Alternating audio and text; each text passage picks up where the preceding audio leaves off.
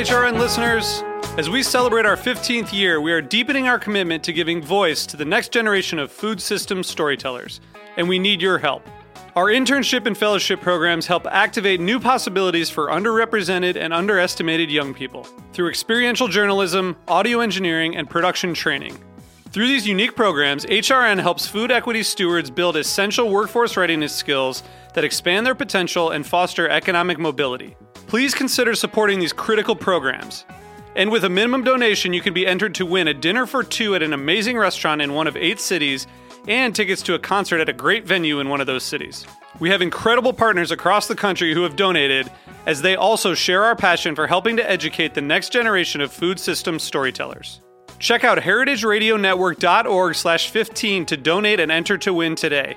That's heritage radio network dot org slash fifteen to donate and enter to win today. And make sure you donate before March thirty-first. Thank you.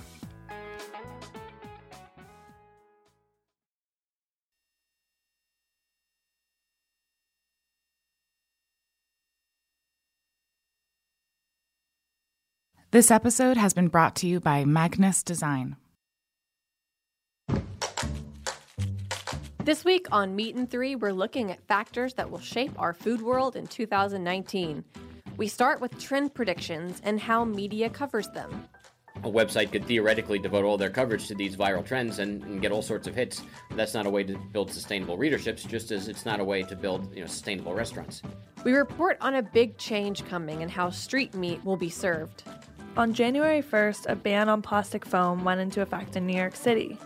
And we round out the episode with a story about using gene editing to create the spicy tomato of the future. At first, it sounds like a, like a gimmick or like something that you would do for fun. The truth is, there is a real value behind it. It's not too late to make your resolution. Subscribe to Meat and Three wherever you listen to podcasts so you don't miss a single episode this year.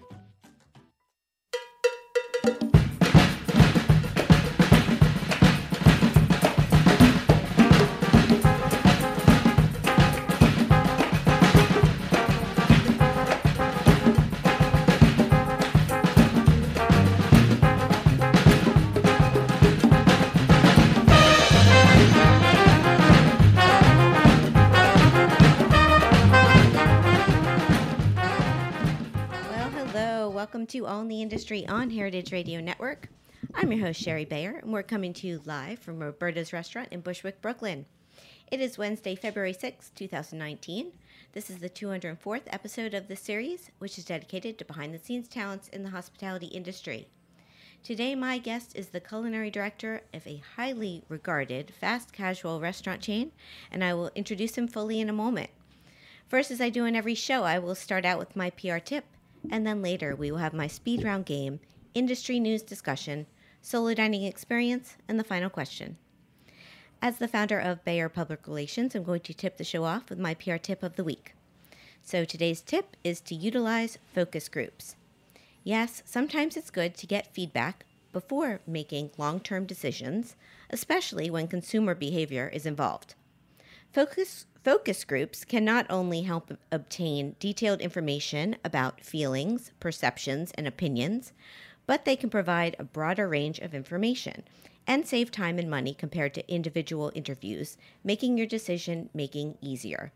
So focus on focus groups when the time is right. That's my tip today.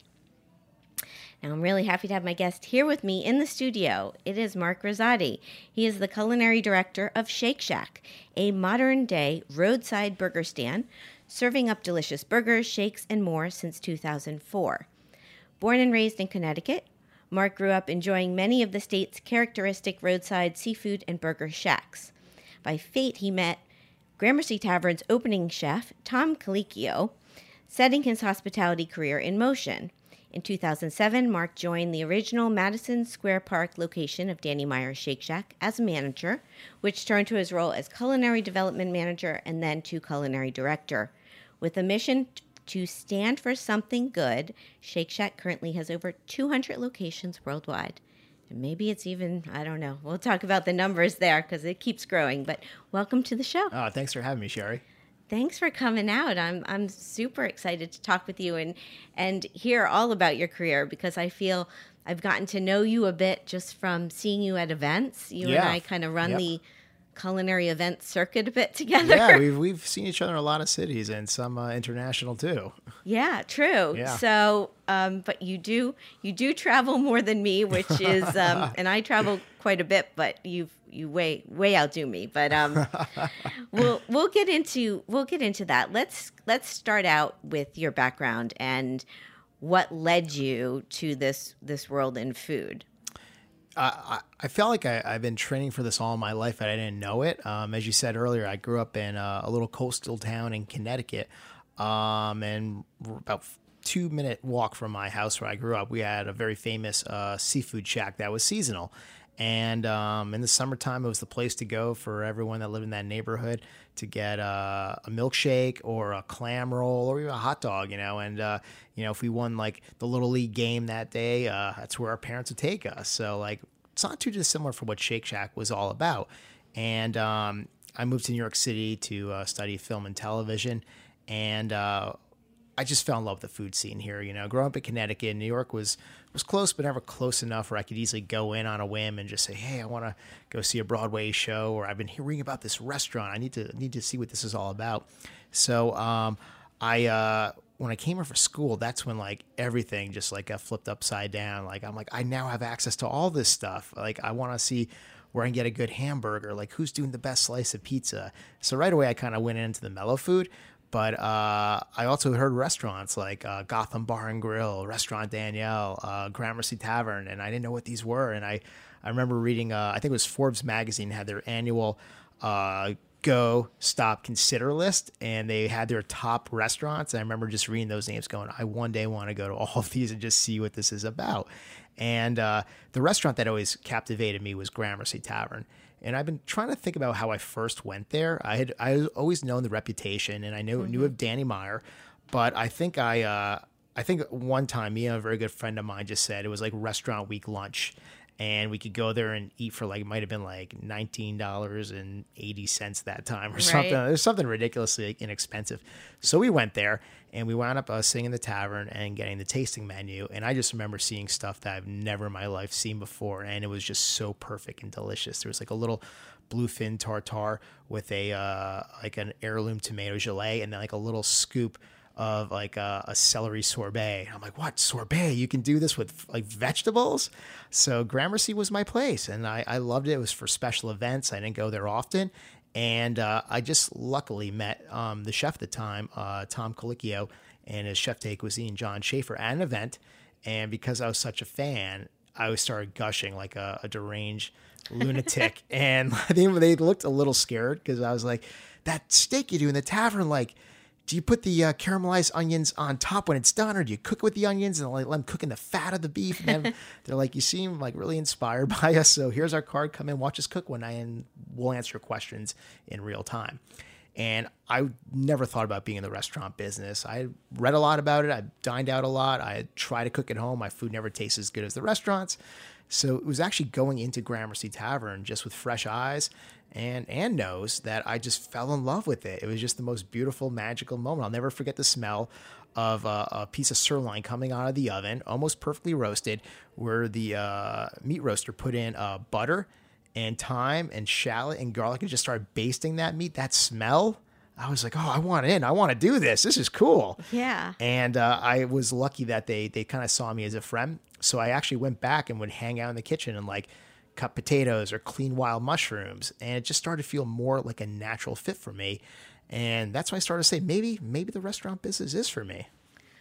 Wow. Yeah. Gramercy Tavern is magical. It, it really is. I, and I was, when you're talking, I'm even thinking they have a, a damn good burger as oh, well. Yeah. No, it's the whole, the ambiance, the whole food, the whole thing. So I could see, I could see that place capturing you.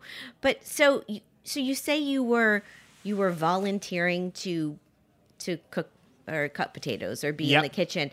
When did that turn into a job where you were you were being paid, you were you were on the line, you and then you also, I know, transitioned a bit from the back of the house to front of the house mm-hmm. at, at one point, or you wanted to learn? I uh I would probably go off and on into that kitchen maybe over the period of like three times, like a, a year. And I just oh, it was like a three. week. Okay. Yeah, no, I would go and okay. I would go in like, you know, once in a great while. And like, uh, it was so fun because I did it so sporadically over a long period of time. You know, the sous chefs who I had made friends with, like the first go around, they had already moved on. So I had like right. to meet all the, like, who are you again? Like, who do you know? Why are you here? Like, uh, here's some bone marrow guy. Just uh, clean that up for us, and uh, you know, just try to stay out of the way. And was this like you you called up Tom and was like, "Hey, I have a free day. Can I come in the kitchen?" Exactly, okay. exactly. Uh, Tom, Tom, and uh, John Schaefer, who uh, you know, Tom at that point had uh, he'd started to get ready to open up Craft, uh-huh. and so uh, they kind of needed more help at Gramercy, which was great for me. So I worked a little bit with Tom. And then he was off doing that. And then, of course, the whole T V thing started for Tom. So I worked very closely with John, and uh, I would just reach out and say, hey, man, I know it's uh, Monday. What about what about Saturday? Can I come in at the end of the week and just, like, help you guys out? He'd say, come on down. And then after September eleventh happened, um, most of the film and television that I was working on had gone back to Los Angeles. And there wasn't a lot for me to do at that time. And I was like, you know, maybe I'll just go back in that restaurant, because at this point I started – getting really into cooking. I had been in some kitchens. I'd helped prep. I'd seen some kind of cool moves. You know, uh, I had I'd read about, like, say, a uh, a chanterelle mushroom, but there they're actually giving me them to clean and mm-hmm. telling, showing me how to cook them. So, you know, I would be uh, foraging through the city trying to find like uh, where I could get chanterelle mushrooms, and then I would cook them for friends because I knew what to do. Finally, um, it was that time when I actually said to them, I actually think I want to work here. And they, they, they kind of laughed. They're like, ah, you're a buddy. You know, we don't really put too much work uh, on your plate. You know, you're a friend. We're not going to yell at you. Um, I'm like, no, I, I can do this. So I, I actually set out and I worked for free uh, Monday through Friday with the uh, lunchtime team. And I think we got in at six a.m. and we were out maybe around three or four every day, and Monday through Friday. And I did that for two months straight. And at the end of that, uh, John came to me and goes, man, we can't get rid of you. We make you do everything. You have you come buckets of onions and like clean the stove, and uh, you got the job if you want it. And that was like the greatest day of my life. I'm like, oh my God, this restaurant that is so fabled and iconic. Yeah. And like, finally, I'm, I'm part of the team. Um, and that's how it started. And I did three years in that kitchen, uh, uh, officially on the team. And I worked a, a year and a half with Tom. Then Tom Uh, left Gramercy, and we didn't know what was going to happen. Uh, he wanted to focus on his T V career and also uh, his craft empire, and that's when Mike Anthony entered. And uh, we didn't know what to expect from Mike, uh, but I have to say working with Mike Anthony was one of the most enlightening moments in my career. And I, I look at him and I say, this is a, a consummate professional from start to finish.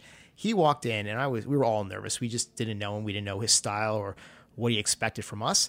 One time I was cooking meat during the service. He walks over, he just kind of like arms crossed, like kind of like looking at me out of the corner of my eye. And I'm like, um, is this, is this okay? Do you want me to cook it differently? You know, mm-hmm. more butter, less butter, you know, like sear it less, cook it more. He goes, don't do a thing. He goes, do not change a single thing. He goes, first of all, you guys are successful. He goes, this is a very successful restaurant. I'm inspired by everything everyone does here. He goes, I need to learn this. He goes, I need to simulate what you're doing. So do not change a thing. You know, I need to understand why you guys are so amazing. And then maybe we'll start doing stuff. And I'll never forget. It's just the most humble thing I've ever seen. Yeah, he's he's amazing. I'm a big fan of his. And wow, what a what experiences and people to work with. So what led you to Shake Shack, this thing that was opening in Madison Square Park? Um, it was it was a lot of. Uh, I think fate, you know, fate, I think definitely played a role yeah. in this too, because um, when I was ready, I had done three years in that kitchen, and I was just so in love with the restaurant business that I said, I want to keep growing, you know. Um, I trailed in a few other kitchens, and uh, I remember uh, one that I really enjoyed was um, Del Posto with Chef Mark Ladner. And he, uh, he was like, so what are you thinking here? And I had met him before, and I said to him, you know, I'm, I love pasta. I think you do a wonderful pasta. I'm so inspired. Like, you know, I would love a role if there is such a thing where I come in, I learn to make the pasta. And then once I learn to make the pasta, then I learn to make the sauces. And then once I learn to make the sauces, I'm actually on the line, bringing it all together. I want a soup to nuts pasta education. He's like, yeah, we can do that. I'm like, cool. And then, another, another wonderful chef. And absolutely. Great place to work. Wonderful person. Sure. And, yeah. uh, and then, uh, there were some other restaurants, but the, one of my favorite ones was I applied to Per Se, but not for back of the house, actually for front of the house. I saw they had an opening, and I'll never forget the manager sent me a note saying, listen, you have no experience whatsoever. I don't even know if you can like carry a cup without falling over. But you work for Danny Meyer, and that counts for something in this industry, especially at Gramercy. He goes, we'll take a chance on you. And I was like, oh, my God. They hired you as a server at Per Se? I was offered a job, yep. They're like, we'll it? train you. But then here's the thing. Okay. So I had been, spent time in Per Se. I had spent time at Del Posto. Totally uh, amazing experiences. And the one thing I was missing with these experiences was the culture of Danny Meyer. And I started out in this business because of Tom Colicchio. I love Gramercy. And I knew the name Danny. Every New Yorker that's into into food knows mm-hmm. Danny. Right. But it wasn't until I actually worked at the restaurant and really kind of went behind the scenes in the magic, that's when I started to realize what makes this man special. Is all the people I work with were just friends I never met in life. They were so wonderful, and there was no division between the cooks cooking the food and the servers serving the food. We all hung out at the end of the shift. We were all... Uh, coming in at the same time and just, hey, how was your night last night? Like, it was just camaraderie like I never felt before. And I realized there were a lot of people that had been there since it opened. And the funny thing was I went there maybe about two months ago, and I still see people that have been there since day one, going back to Tom, nineteen ninety-four, I think. That speaks volumes yeah, about that restaurant and Danny um, as a person. And I said, you know what? I don't think I want to leave this company. I mean, I love these mm-hmm. other restaurants, but there's something I'm I'm getting from Danny that I don't understand, that I, I want to stay here, but maybe I want to grow. So again, I'm, I'm interested in maybe the front of the house now. And I remember the only restaurant in our entire company, it was all fine dining at the time. It was maybe thirteen fine dining. We had Blue Smoke, and then we also had Shake Shack. It was Shake Shack. Shake Shack was the only restaurant that had an opening for a manager, which I was kind of on the fence about. I'm like, I don't know if this is for me. And I remember talking to the director of, op- of operations for the restaurant group, Randy Garutti, via email saying, you know, I want to grow. Like, what do you have? He goes, Mark, we have an availability at Shake Shack. Do you want that interview? I'm like, yeah, yeah. What, what about, what about Blue Smoke? Like, you know, those guys are drinking bourbon, they're cooking meats. That's fun. And uh, right. what, what about like, you know, what about Eleven Madison Park? I hear there's a new chef there. Crazy things are going on. I want to be part of that. He's like, Mark, I understand your passions and desires. We only have Shake Shack. Take it or leave it. I'm like, all right, I guess I'll go and meet the team there. And I, I had been to Shake Shack at this point. I had waited in line the summertime and I loved it. I thought it was absolutely amazing. But to me, I, I kept thinking about like my, my, uh, me growing up uh, as, you know, in elementary school, and I had a teacher in, in like third grade, and they would look at the class and go, okay, you kids, you're, you're just not applying yourselves. Here's what's going to happen. If you do not buckle down and study, you are going to wind up flipping burgers one day. I'm like, uh, oh my God, the teacher memory. was right. Yeah. Missus Johnson was right. I'll flip the burgers. I'm like, this is not good. Um, but it wasn't until I actually did that trail. I went in, I met the team, and I actually spent time in the kitchen that I realized not only was it the same ingredients we were using at Gramercy, the same meat was coming through. We were using the same people to get our vegetables from. Everything was made from scratch. Uh, but it was actually that culture. That culture was tremendously Uh, alive at Shake Shack, and I'm like, oh, this is just like all of our other restaurants, just a little more simplistic. Uh, the dining room is a park. This will be fun. Again, I kind of was thinking back to my childhood. I kind mm-hmm. of understood the yeah. vision, and that's when I took the leap to Shake Shack. Wow, and and you definitely have, have excelled in that position, and and and moved it into where you've where you are today, and we're going to get more into your role today when we after we take a little break here. So stay with us. This is All in the Industry on Heritage Radio Network. We'll be right back.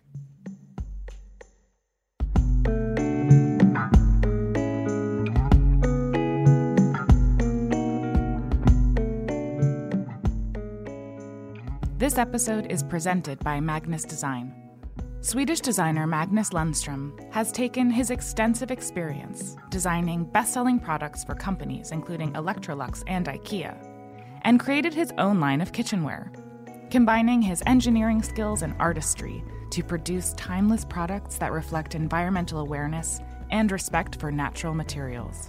Crafted for everyday use, his mortar and pestles, cutting boards, and spice mills have been repeatedly selected as best in the represented categories for years.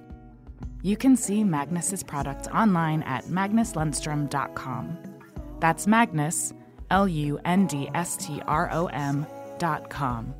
Or visit his partner's store, Area Home, located below Union Square on eleventh Street.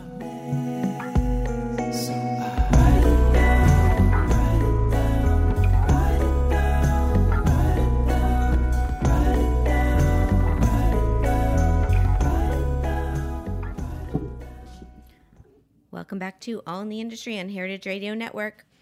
I'm Shari Bayer. My guest today is Mark Rosati. He's the culinary director at Shake Shack.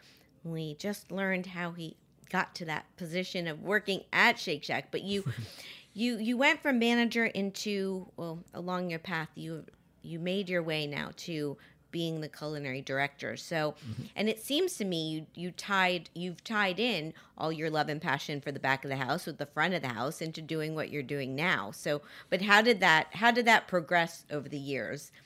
It was, um, the funny thing is when I took this job again, I was excited about it and I was like, I'm going to learn management. And, um, one of the hardest things I had to do after accepting the job and just taking this leap of faith in my career Um, was call Per Se back and talk to that manager. And I remember just, she picked up the phone and I was like, um, just want to say thank you for willing to uh, take a chance on me. That's incredibly uh, uh, wonderful of you. I will always appreciate that gesture. Um, but I have to say no. She's like, oh, well, I'm sorry to hear that. And I'm like, I'm taking a management role at Shake Shack. And like, I'm just waiting for her to start laughing or like yeah. slam the phone on me. And she goes, you know what? I would do the same thing. And I was like, I'm sorry. She goes, listen, I think we do a lot of things here that are amazing. I, you know, I think we're one of the best in the city for service. If you decide you want to learn service, I hope you call me and think of us and come back. I think we're the best in the game. She goes, but management, Danny's a legend. I would do the same thing. You're lucky to get a management position at any of his restaurants. I think you're making the right choice. Yeah. I felt well. great about that. I felt great about that. And I started off, I was hired because of my my uh, kitchen background. Um, at the time, I, I was trying to not do the kitchen stuff again. I wanted to learn a new uh, mm-hmm. skill set, and I wanted to put all my energy into it. And uh, I was hired, though, because I did have that skill set. And um, the general manager said to me, you know, we have a back-of-the-house manager. Um, you know, he's there five days a week. You know, he needs two days off. We'll have you. Uh, give him his days off, and then you'll do three days at the shack, and you know it'll be management all the way, but you'll get some back of the house stuff there, and then also you know you'll work with us. So I was like, this is a uh, fantastic. Um, and when I had gotten there, you know the menu had already been set in place. Uh, it was a very simplistic menu, and um, the idea was just don't touch anything. You know this is working, do not change anything. But I was blown away because I was cooking so much at this shack that I, I could not imagine like who who would have thought to, to do this level of uh, like taking everything and making it handmade. So we have chocolate toffee on our menu. And I had seen on the menu when I waited in line, Shake Shack, and I had ordered uh, one of our special frozen concretes that have the chocolate toffee in there. I thought we were just buying scores or buying like, you know, Heath Bar Crunch. We were making the toffee from scratch. I'm like, I can't believe this. Everything, shack sauce, fudge sauce, our cheese sauce, our shroom burgers, we were making in a commissary every single day um, in New York City and then driving it over. So it was kind of good. I actually did want it. It turned out because I wanted to keep my hands in the kitchen while the management was happening. Um, but at the time, there wasn't a lot of like new stuff going on. We had our customer calendar, which changed very often. Um, and there was an opportunity to do some new stuff. And uh, while I first was told, you know, don't touch the menu, I remember one time making a tweak here and there on one of our recipes, and uh, our uh, our uh, um, uh, manager, uh, he's now our C E O, Randy, the same guy who interviewed me a while back. Um, he tried, and he goes, ah, he goes, this is great. He goes, there was something in the old recipe that tasted like very garlic forward, and I remember him always saying that. So I tweaked. I just brought down a bit just to create a little more balance. Mm-hmm. And those old recipes weren't really. Uh, like in a standard organization in terms of how to scale them. So I just like, oh, I'll make a little adjustments here. I'll just put them all, say, in like grams. So at least they're all in the same measurements and try to dial it in just a little bit. And Randy tried it. He goes, oh, this is great. I love it. I love it. I go, I, Randy, I, I just changed it just a tiny, just tiny little bit. He's like, oh, I love it. Okay. Well, let's see what we can do here. Let's see if we can just tweak stuff out just a touch, just a touch without losing what it's, makes it great. And we just kind of balance stuff a little bit. And then at the same time, we started to say, well, why don't we just try adding a few new items to the menu? Again, small stuff. Mm-hmm. Like we're not going to create a whole nother category. Let's maybe add a burger. Let's see. People want bacon. Um, right. Let's maybe make a burger on bacon. And instead of just adding bacon to the menu and having people add it to the Shack Burger, we knew that'd be too easy. We had that moment to say, why don't we create a burger with bacon as the center point? It's our muse. And then add different ingredients on top of it to highlight all that's great about bacon and make it super thoughtful. And that was the moment where we would create our Smoke Shack burger, which was, I think, the first burger added to the menu since the inception. And it was incredibly popular. And we used double smoked bacon. We took it a step further. We were working with Nyman Ranch, saying, can't just be delicious bacon. There also there has to be, like, the money has to right. be going to people doing it the right way in terms of how they're raising the livestock and all that, too. So it was one of these defining moments in the early days that kind of just started to grow our whole ethos for the company. And it was also the time where I started to kind of transition, not from being a manager of a shack, but just focusing full time on uh, the culinary and also the training back then. Right. It it made me think for a minute about with Danny Meyer when he started with Union Square Cafe, and then he was slow with opening a second place, and he opened Gramercy Tavern, yeah. and then. And then all of a sudden he opened a third place, and then all of a sudden it went it skyrocketed oh, into yeah. all these places and yep. all these Shake Shacks. And it's kind of, I was thinking when you were talking, like you started very slow with yep. this. Maybe we'll tweak the menu, maybe we'll add a few things, but now you've you've even gone to the point we should get to talking about mm-hmm. the innovation kitchen you're yes. doing and, and the development, and that you, I want to hear a little about also how you travel around the world and you go to all these Shake Shacks, and how do you, I'm a, uh, how different are the menus, and are you, well, I don't know, uh, it, are are there specialties in different places around the world, or mm-hmm. do you start with the basic, what was the original Shake Shack menu, you it, know? It's always about the original. Uh, as we always we started expanding. When I started, there was loose talk about maybe a second location one day, and no promises, there was no site, there was nothing. But we were all hoping. The team I uh, started working with, the original Shake Shack in Madison Park, were just amazing. They, they were my heroes. They were so smart and sharp. And when I started, they had already started putting together training materials and, like, you know, sheets on, like, how to cook a burger, stuff we never had. But the vision was hopefully, hopefully one day there'll be a second one, and that will be it. So um, it was never intended to get to, we're at, I think, two hundred ten plus locations around the world, which is so surreal for me to say. It's it's it's beyond. I mean, yeah, that's a lot of locations. It's it's all been a lot of a lot of luck, and then also uh, where it was maybe intuitive, trying to take that intuition to make it more, uh, into adding more intent to it. And um, the second location, we found it, and we kept thinking it's not going to be successful. It's it's going to be. Um, it's the park. We're in a park in New York City. You can order a burger, you can drink a beer under the stars at night in the summertime. That's why we have lines. You so always Burger's call it that, a situational burger. Exactly. Or, yeah, like you, how can you not? Yeah, it's like, who wouldn't love that? Mm-hmm. It'll never work indoors. Um, we finally, we finally found a location that we thought was great. It was actually right near um, our C E O, Randy, where he lives on the Upper West Side. Um, and we opened that location. I think it was back in uh, ninety-seven or so. No, yeah. And uh, the next thing I know, it just started two thousand seven. The next thing I know, it was even busier than the first location. And it was like, how is this happening? Um, and then right after that, uh, someone came to us from Miami and said, I'm building this big, beautiful parking structure like building. I remember from yes. Miami. I remember when that opened. Yeah, it was and, like yeah. so fun. And like he was like, you know, we would like to put a Shake Shack in here. We're like, really? Us? Like we, we don't know how to run a restaurant outside New York City. All of our restaurants are in New York. We took the leap of faith and we went down there and opened that. And then again, we had to learn, we had to grow.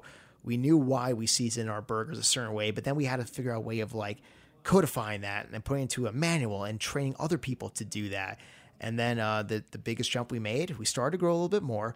Shack number seven, we opened in Dubai. That's that's a huge move for number seven. And again, too. we don't want yeah. to do that. Maybe, maybe, you know, we had Miami, we had a few shacks in New York right, at this right. point.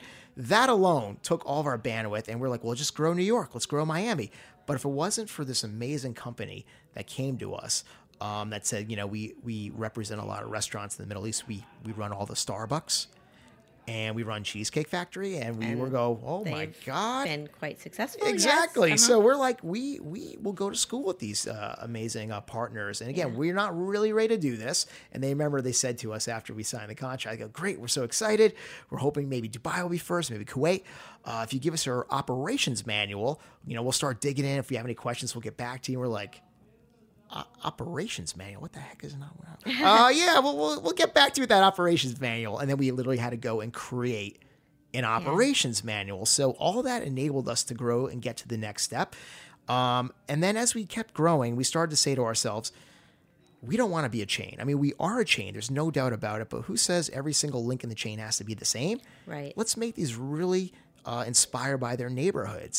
So that way it feels like not some guys from New York open a Shake Shack in Miami, but someone from Miami that loves hamburgers decide to open a restaurant. And they really care about the quality of the food, the hospitality of the team, uh, the music, the lighting, and just really dial it in. Right. Well, I went uh, this weekend. I went down to your Innovation Kitchen. Excellent. And and because uh, I hadn't been, and I I loved. I didn't really know what to expect. It was Saturday, so yep. There was no one downstairs in the kitchen, even though I went down. I I saw your whole off. wall of yeah. pictures and took pictures. And I ordered from the the the Innovation menu, yep. which was I had the uh, salt and pepper honey chicken. Excellent. And and the chestnut mousse um, shake. It was it excellent. Was, yeah, cool. No, it was fun. I don't know how many people are ordering from that, and then mm-hmm. how do you take?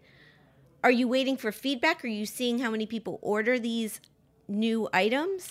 It's a little bit of both. And um, when we got to our two hundredth location, we did that all in the back of Shake Shacks all around New York City. We never had a kitchen to work out of, so from those early days, it was always the back of like one of our Shake Shacks, and all our Shake Shacks in New York um, are very busy restaurants. So we would always be crowded in next to a team that's cooking a busy lunch. And, and I'd be coming like, up with I, your new, yeah, next I, new thing. Can I put this bacon next to that burger, man? Is that okay? And it's like, it's all this stuff that we, we realized we needed something. Uh, we needed a home where we could actually uh, sit there, a space of our own. We could work with recipes that could be somewhat complex if we had to get a lot of ingredients out and like scales, and we had that space to do it.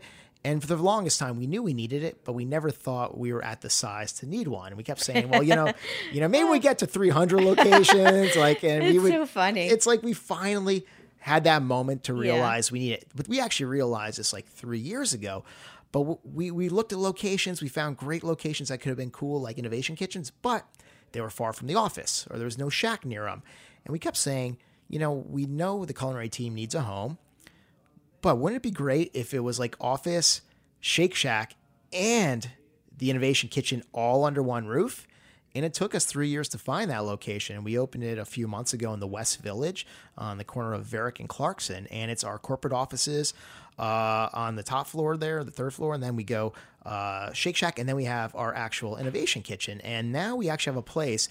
And you were talking about this earlier about um, capturing feedback and, you know, testing ideas out and having that moment where you you need to get some feedback sometimes. You have to put it to the people and really understand what you want to what you want to offer them. Is it, is it in pitch with what they're asking for? And in the past, again, it was all intuitive. We got a lot better about the business. That became right. more uh, intentional, but still the f- food was kind of coming from our guts. If we all liked these ideas, we'd hoped our fans would like them. But now we have that moment to have these uh, moments where yeah. we can test, capture feedback and say, hey, you know, your, your salt and pepper honey chicken, you know, um, is it salty enough? Is the balance of sweet and salt enough? You know, would you add something else? Would you take something away? You know, just want to make sure you guys are yeah. loving what we're doing. So it's a place where we can create items, and globally, all the food we create globally will happen in that space.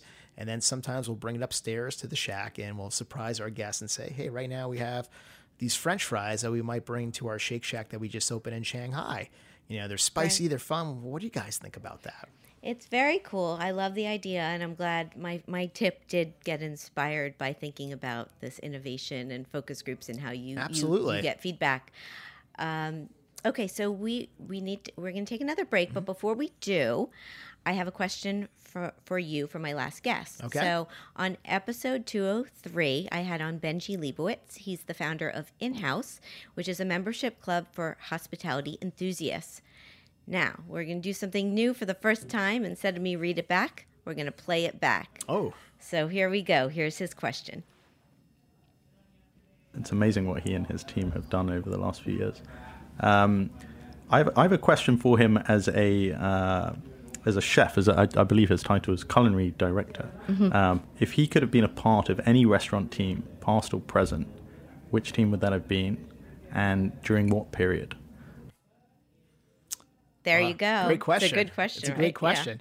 Yeah. Uh, two come to mind, and I'll tell you them very quickly. Uh, the first one that comes to mind, and it's just because I love the food and I love the whimsy, is a restaurant in uh, Bray in the U K uh, called The Fat Duck, Chef ah. Heston Blumenthal. And I feel like he bought this restaurant, this tiny little town, and he actually inherited a pub.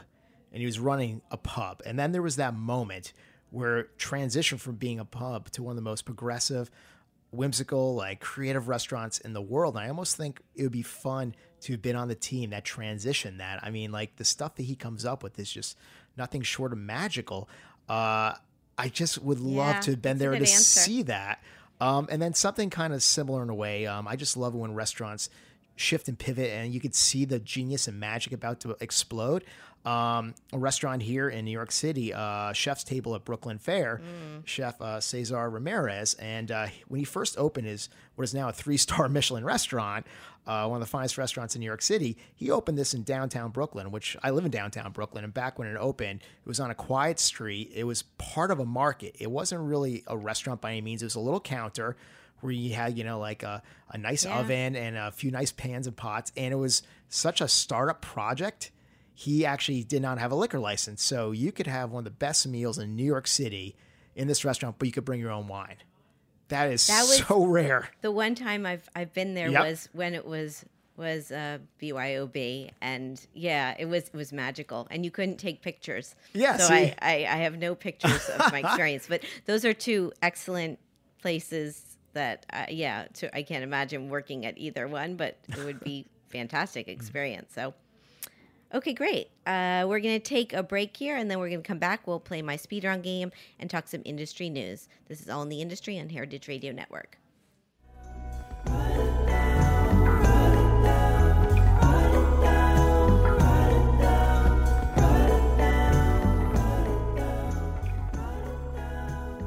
Are you enjoying this podcast? Heritage Radio Network has plenty more. My name is Jenna Liute, and I'm the host of Eating Matters here on H R N. Join me as I talk to food systems experts about the issues that shape our experiences of buying, cooking, and eating food. You can find Eating Matters wherever you listen to podcasts and on heritage radio network dot org. The questions that leaders are, we search them for.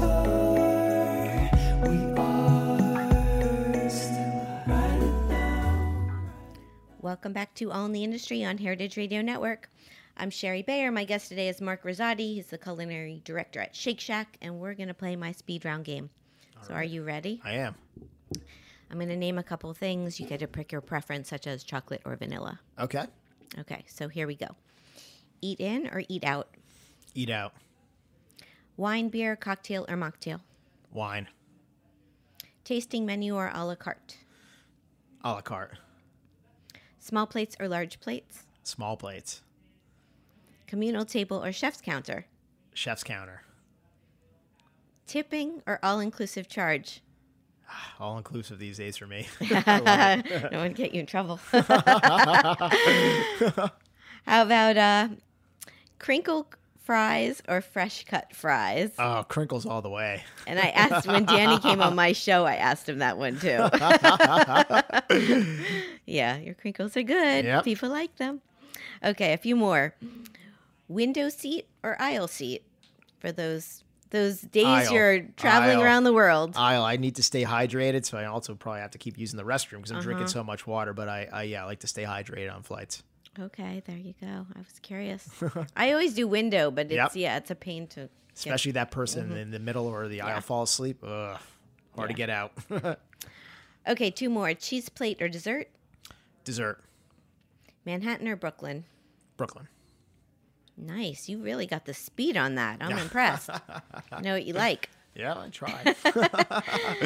Okay, so industry news. There was uh, big news yesterday, an article I picked out in the New York Times talking about the Los Angeles Times, how they will revive its separate food section.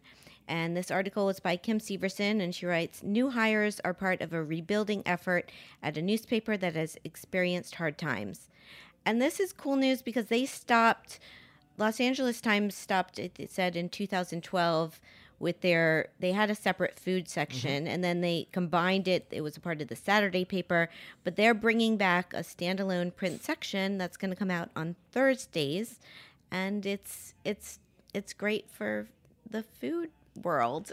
I think that's that's absolutely uh, wonderful. And I have to say, um, I've uh, been fortunate to spend a lot of time recently over the past couple of years in Los Angeles as we've opened uh, some locations out there. And that food scene they have is just, it's a behemoth. It just keeps getting bigger and bigger. Yeah. Super diverse.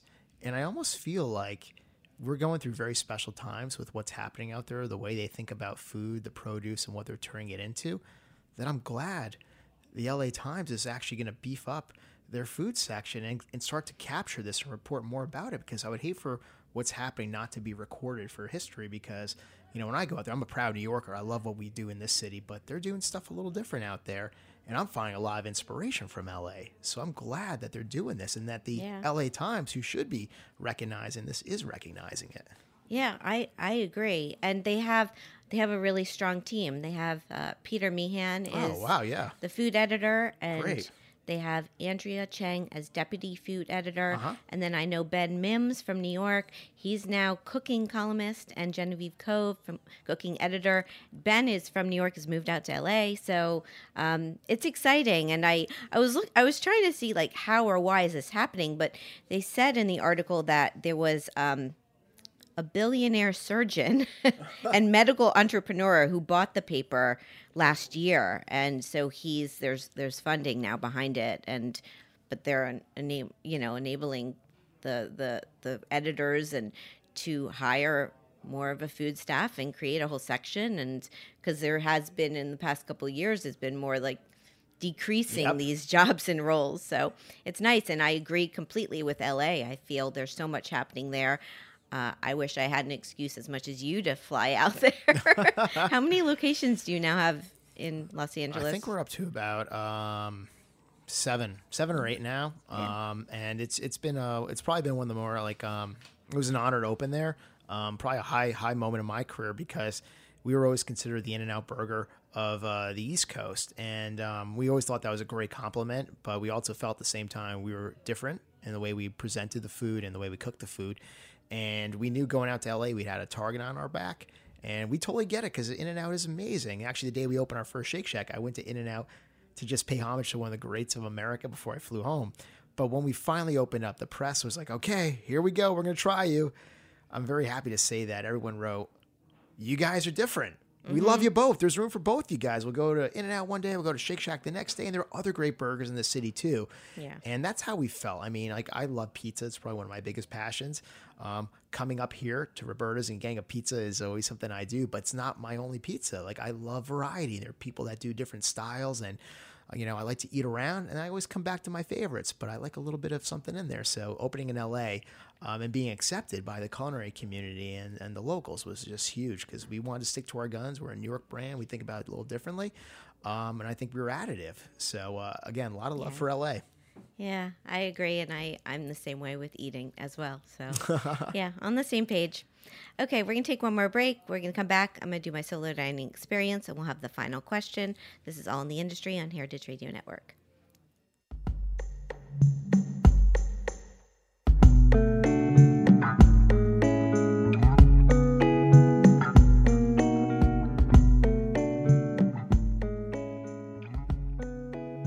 Are you enjoying this podcast? Heritage Radio Network has plenty more. My name is Jenna Liut, and I'm the host of Eating Matters here on H R N. Join me as I talk to food systems experts about the issues that shape our experiences of buying, cooking, and eating food. You can find Eating Matters wherever you listen to podcasts and on heritage radio network dot org.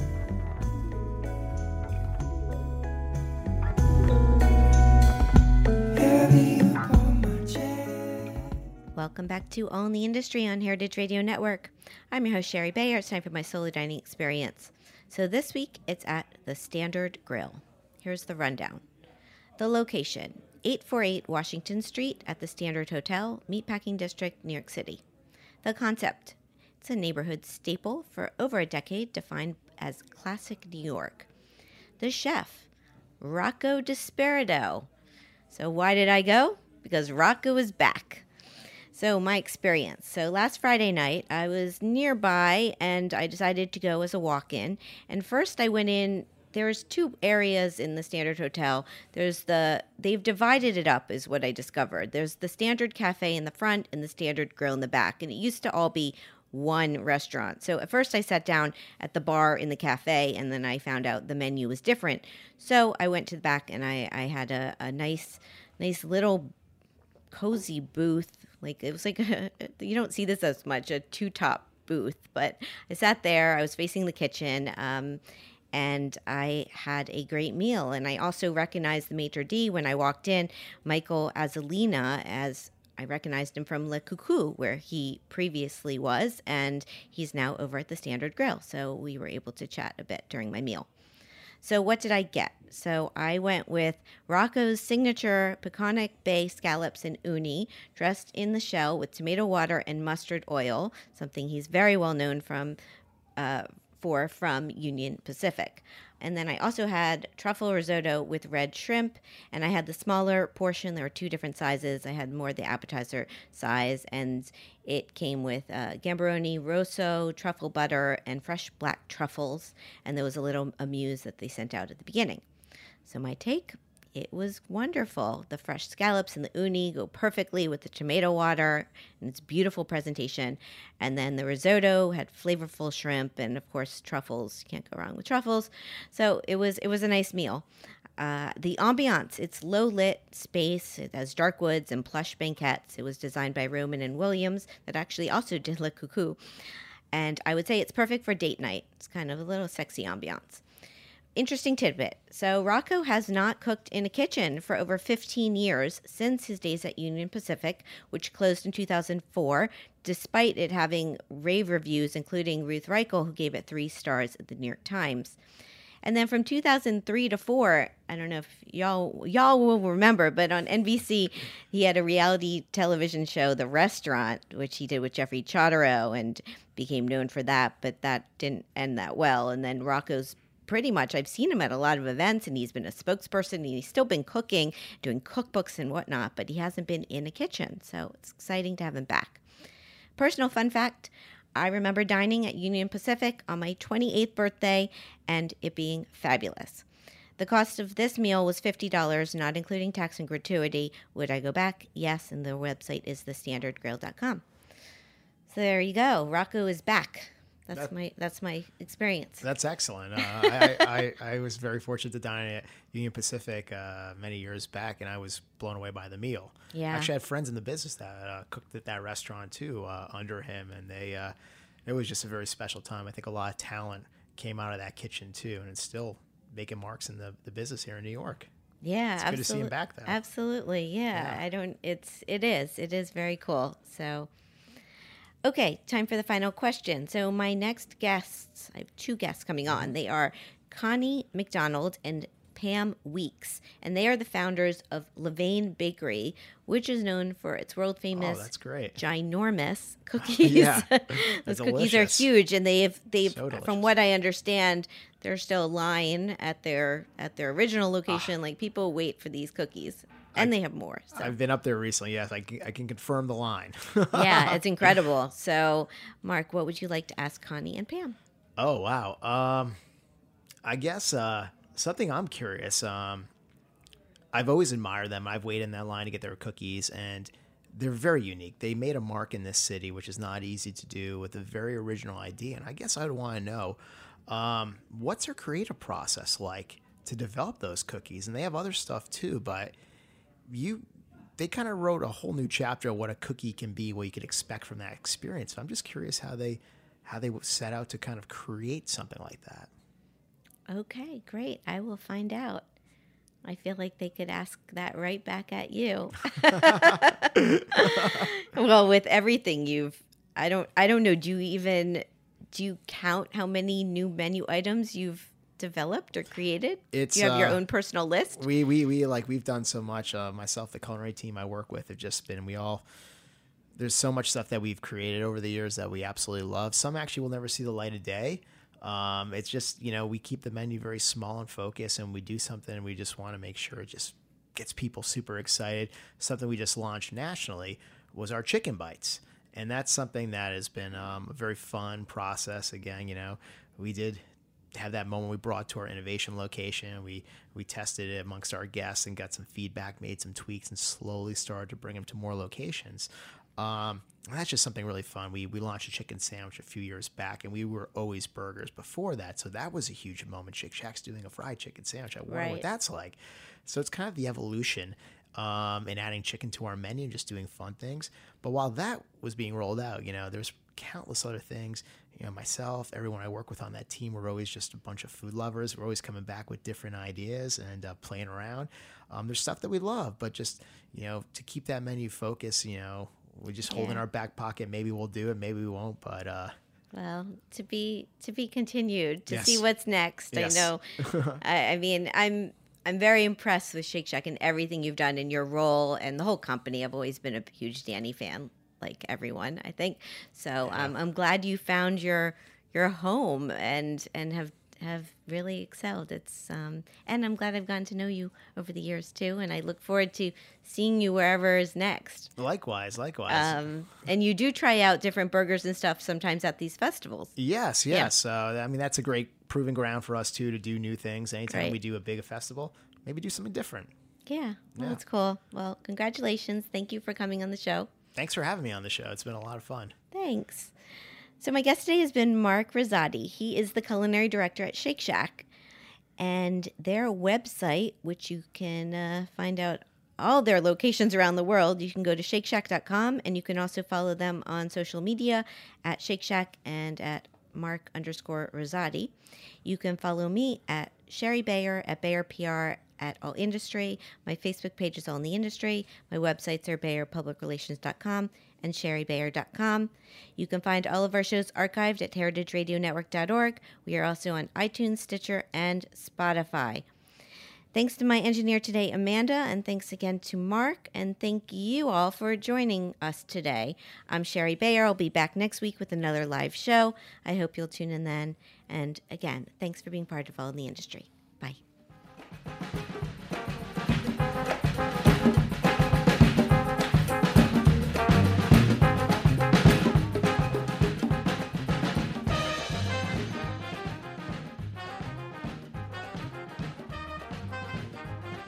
Thanks for listening to Heritage Radio Network, food radio supported by you.